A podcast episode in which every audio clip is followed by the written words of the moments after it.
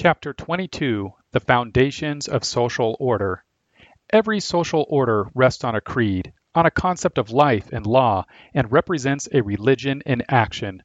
Culture is religion externalized, and as Henry Van Til observed, a people's religion comes to expression in its culture, and Christians can be satisfied with nothing less than a Christian organization of society. Wherever there is an attack on the organization of society, there is an attack on its religion. The basic faith of a society means growth in terms of that faith, but any tampering with its basic structure is revolutionary activity. The Marxists are in this respect more astute than their adversaries. They recognize hostility to their structure as counter revolutionary activity, as hostility to their establishment. The life of a society is its creed. A dying creed faces desertion or subversion readily. Every creed, however healthy, is also under continual attack. The culture which neglects to defend and further its creedal base is exposing its heart to the enemy's knife. Because of its indifference to its creedal basis in biblical Christianity, Western civilization is today facing death and is in a life and death struggle with humanism. The foundations of social order need to be examined, therefore, in order to be understood and defended. First, there is the creedal basis every law order rests on and is the legal codification of a system of morality, and every morality presupposes a religion, some form of ultimate concern. Most religions are non theistic, but all religions are basic to one or another system of morality. Moral order is an aspect of religious order. Most religions are not theistic, but basically humanistic. From the structural perspective, religions can be divided into two great and central classes theistic and political. In a theistic religion, God is the source of morality and law. The order of the universe is God given and absolute, and man's order must be patterned in terms of God's infallible word, the Bible. In political religion, politics is the source of morality and law. Aristotle wrote on politics and therefore concerned himself with ethics, and his ethics is the morality of a political order.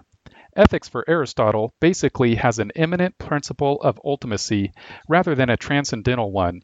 Instead of an absolute order in the universe, political religion sees a developing order which can guide and control so that God's eternal decree is replaced by man's total planning. Man's predestination replaces predestination by God. Political morality has always been productive of political religions. The second foundation of social order is the state. The state is the social organization of the creed, the legal structuring of the moral system of a society. The state cannot be amoral because its every law is the codification of its basic morality. The state cannot be religiously neutral because it is the religious organization of society in terms of law. When the state claims religious neutrality, it is either self deception or a deception of the people, and it merely means a neutrality towards its old faith in order to prepare the way for the establishment of the new faith. The state is no less a religious organization than the church, and in some societies more so. In Christian society, church and state are both religious orders, the church as a ministry of grace and the state as a ministry of justice. In pagan society, the state takes priority as the religious order. The temple or the shrine then become aspects of the state's life and function. Religion can no more be abstracted from the state than from the church. Churches and states may forsake a religion and abandon their creed, but only in order to adopt a new one. The purpose of the state varies in terms of its religion. Basically, the state can be either messianic or ministerial, either a savior or a ministry of justice. For biblical religion, the state is the ministry of justice. For non Christian religions, for political religions, the state is man's savior. The two concepts are mutually exclusive, and there can be no compromise between them. The third foundation of social order is sovereignty. Sovereignty can be either transcendental or immanent, resting either in God or being an attribute of man and his order. Basically, the two conflicting concepts are between God's sovereignty and the claimed sovereignty of the state. If God is sovereign, then he is the creator and governor of all things, and his law overarches, controls, judges, and assesses all things. Nothing can exist or have being apart from him. If the state is sovereign, then the state must exercise total control and judgment over all things in its world, or its sovereignty is limited and negated. The state seeks, in terms of its claim to sovereignty, to become the determining and overarching power over every domain. No sphere is allowed to function except by permission of the state. The earth, air, water, sky all belong to the state, are used only under the law and tax of the state, and are potentially or actually subject to repossession by the state. The state has assumed that ultimacy over man's life, the state has assumed that ultimacy over man's life which properly belongs to God. The creed of the state therefore requires holy warfare against the Christian creed and faith. Two absolute sovereignties and sovereigns cannot coexist at the same point in time and space, claiming the same jurisdiction. Because the claims of God and the sovereign state are mutually exclusive, their conflict is inevitable. The warfare between Christ and Caesar is an inescapable war, and it is a war unto death. For every sovereign order, sin and evil are a problem. Biblical Christianity deals with sin and evil in two ways. First, the state as the ministry of justice establishes restitution as the fundamental principle of the law. The justice of God must be maintained. There must therefore be restitution by man whenever God's order is in any way abated or breached, or else God will exact retribution through his judgment. Second, the Church, as the ministry of grace, must proclaim the saving grace of Jesus Christ. Jesus Christ makes atonement for man's sin against God, and he establishes the order of God in relation to man. This order is a communion in him. Christ's atoning work affects restitution in relationship to God, even as civil law under God must effect restitution in relationship to man as its duty towards God. Thus, in a higher sense, both church and state have a calling to effect godly restitution, the state as a ministry of justice, the church as a ministry of grace. The goal is the restitution of all things in the new creation. Acts 3:21. Restitution is thus the basic aspect of the Christian social order. The fourth foundation of social order is thus grace. Man's problem under any creed is the presence of personal and impersonal evil in the world.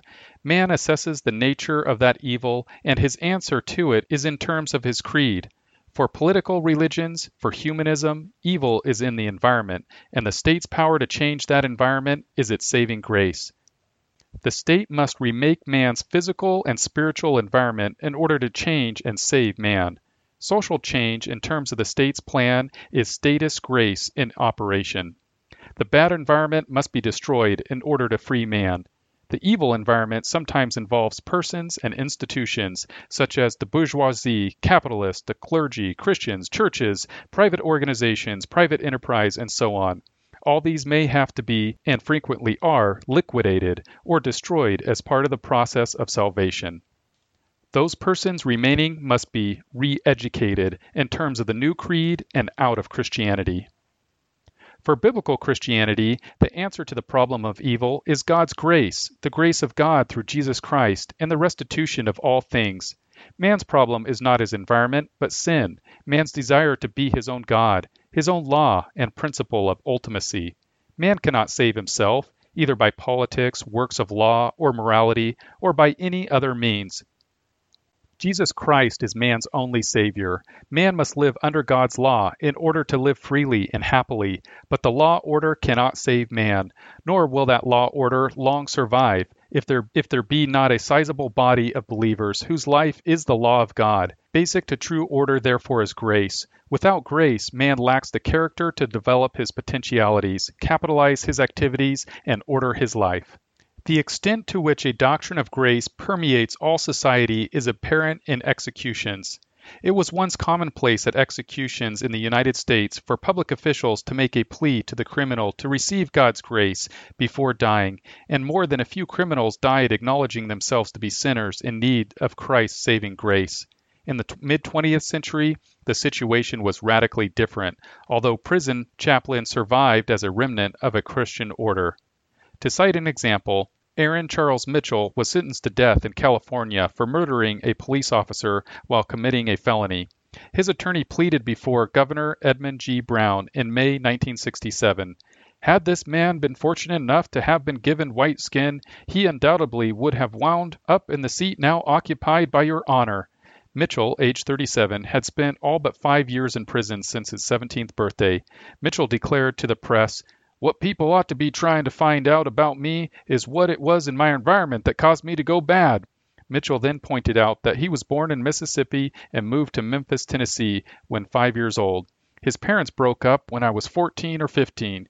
He was thus environmentally justified in his criminality. Another telling illustration of this new creed was the Citizens Housing and Planning Council.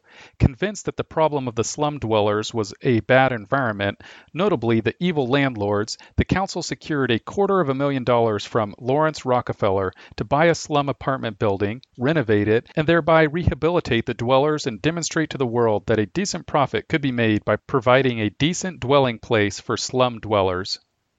The group had an advantage over slum landlords in that its properties, as a nonprofit corporation, enjoyed a tax abatement.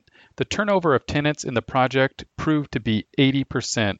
The repairs necessitated tripling the rent, but instead of an 8% profit as expected, the result was a 3% loss. After four years of failure, they conceded it was impossible to maintain decent living conditions and make a profit. The cost of maintenance proved very high because slum dwellers were abusive of their quarters. The answer, according to the council, was public housing. In brief, many people in the slums deserve the slums and belong there. They make a slum out of the newest building because such is their nature.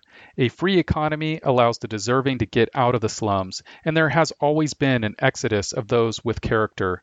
But the socialist and environmental answer is so powerful today that it came naturally to the council even when their experiment demonstrated its failure.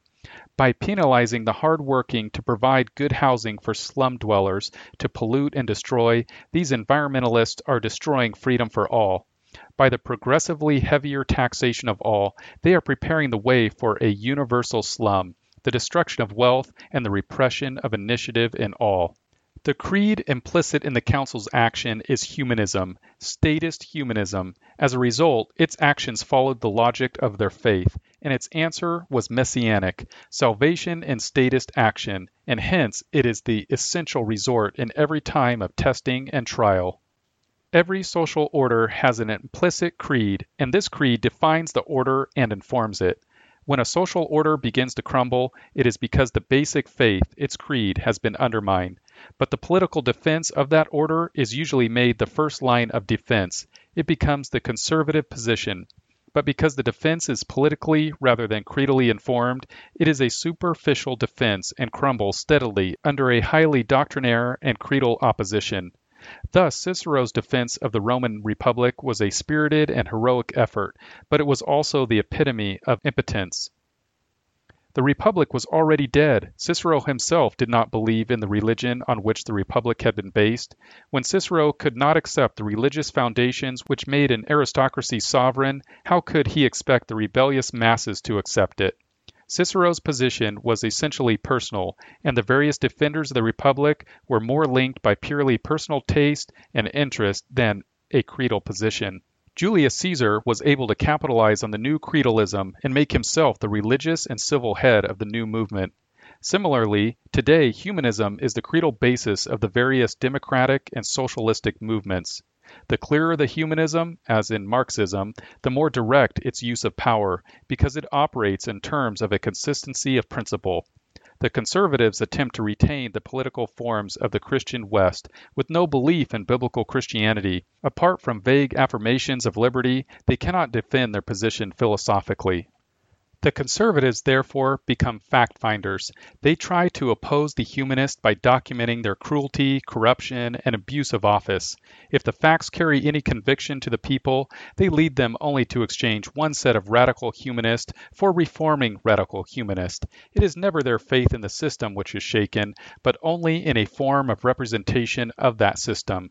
The success of the subversives rests on their attack on the creed of the establishment and its replacement by a new creed. When the foundations are provided, the general form of the building is determined. When the creed is accepted, the social order is determined. There can therefore be no reconstruction of the Christian civilization of the West except on Christian creedal foundations.